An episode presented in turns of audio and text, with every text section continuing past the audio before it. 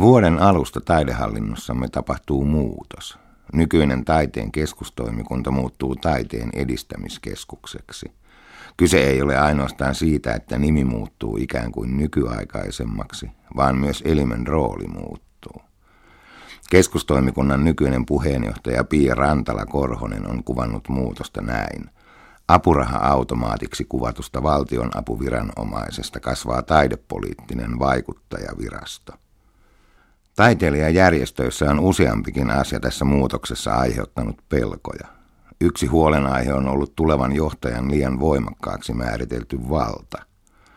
Taiteilijajärjestöt pelkäävät, että vertaisarviointi korvaantuu lisääntyvällä virkamiesvallalla. Siis sitä, että ymmärrys taiteen todellisista ongelmista vähenee.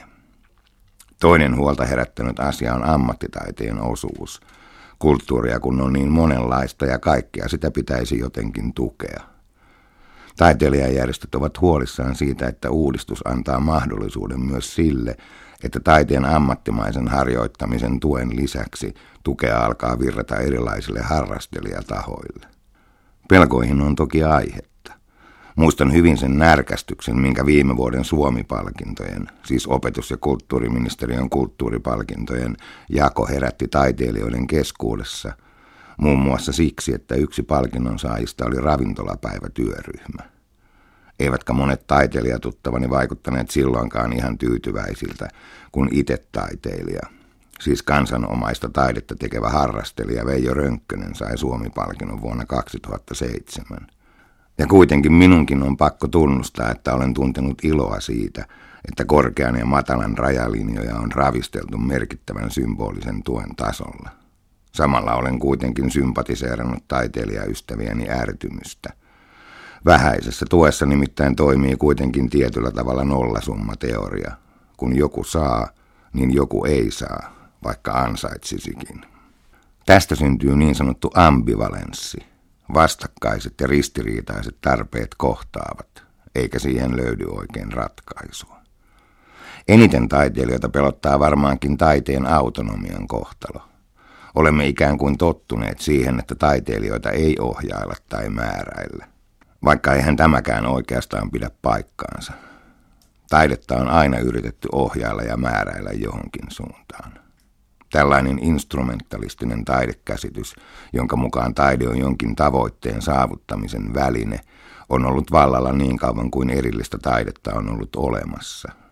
Väliin hihnaa on pitänyt hovi, väliin kirkko ja aina silloin tällöin totalitaariset hallinnot, olivat ne sitten vasemmalta tai oikealta, ääriesimerkkeinä lähihistoriasta tietenkin Neuvostoliitto ja Natsi-Saksa. Kapitalismi on tässä suhteessa aivan yhtä ovela isäntä. Se nimittäin onnistuu piilottamaan instrumentalisminsa taiteen vapauden valeasuun. Tehkööt vain mitä haluavat, mutta meillähän on keinot hyödyntää sitä. Esimerkiksi taloudelliset markkinat, matkailu ja viennin edistämispolitiikka.